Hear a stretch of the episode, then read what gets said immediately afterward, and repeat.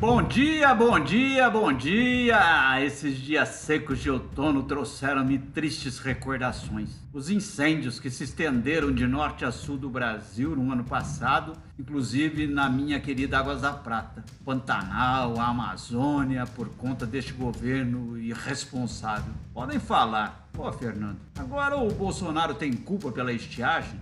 Respondo, tem culpa porque nada faz para minimizar o, os problemas Agora é a hora de fazer os grandes aceres, o mapeamento das áreas que poderão ser atingidas logo que o inverno passar. O que estão fazendo? Estão coniventes com o contrabando de madeira saqueado de nossas florestas, estão mentindo na, na, na CPI, estão receitando cloroquina, é isso que estão fazendo. A que ponto fomos chegar? Mas vamos em frente que hoje é domingo e domingo é dia de crônica!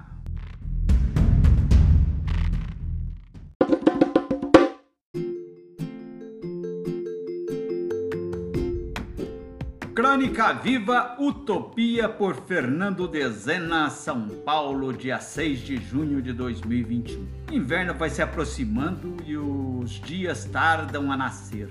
O sol fica preguiçoso e, da mesma forma que se demora atrás do horizonte pela manhã, a tardinha corre a se esconder. Nem por isso mudo os meus hábitos. Cedinho pulo da cama, abro as cortinas da sala que a Luciane teme em fechar e fico olhando o parco movimento. Vezes alguns carros, os primeiros ônibus e alguém correndo pela avenida.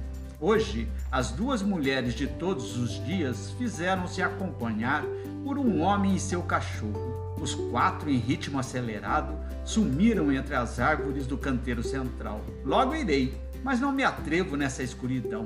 Acontece que meu trajeto foge do bem iluminada da bem iluminada Avenida Paz de Barros. Entro por muitas vielas para poder alcançar os 10 quilômetros. Correr faz bem e há 15 dias fui recompensado pelo exame ergométrico. Ao final, estava estampado em letras garrafais: condição física superior à média para a idade. Pequena, mas importante recompensa. Fruto do check-up que fiz. Tudo na mais perfeita ordem, apagando pequenos detalhes. Não será por uma agulha perdida no palheiro que afirmarei que a tulha está uma bagunça. E por falar em tulha, confesso, estou com saudades da roça. Sou de Águas da Prata, quem acompanha minhas crônicas sabe.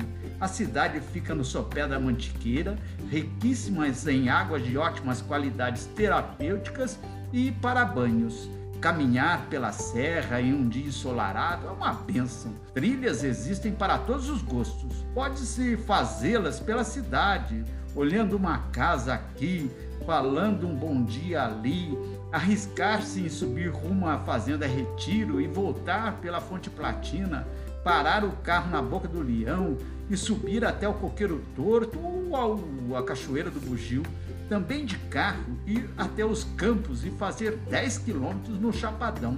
Talvez a Rota da Matinha, talvez o Mirante da Lajinha, ou subir as sete cachoeiras. Existem outras, muitas, e caminhar pensando na vida faz um bem danado para a alma. Fico extasiado só de enfileirar as palavras. É que, enquanto escrevia, vi o horizonte estender-se à minha frente e lembrei-me de uma frase, poema do Eduardo Galeano sobre utopia. A utopia está lá no horizonte. Me aproximo dois passos, ela se afasta dois passos. Caminho dez passos, o horizonte corre dez passos. Por mais que eu caminhe, jamais alcançarei. Para que serve a utopia? Serve para isso, para que eu não deixe de caminhar. Bom domingo, moçada! Tchau, tchau!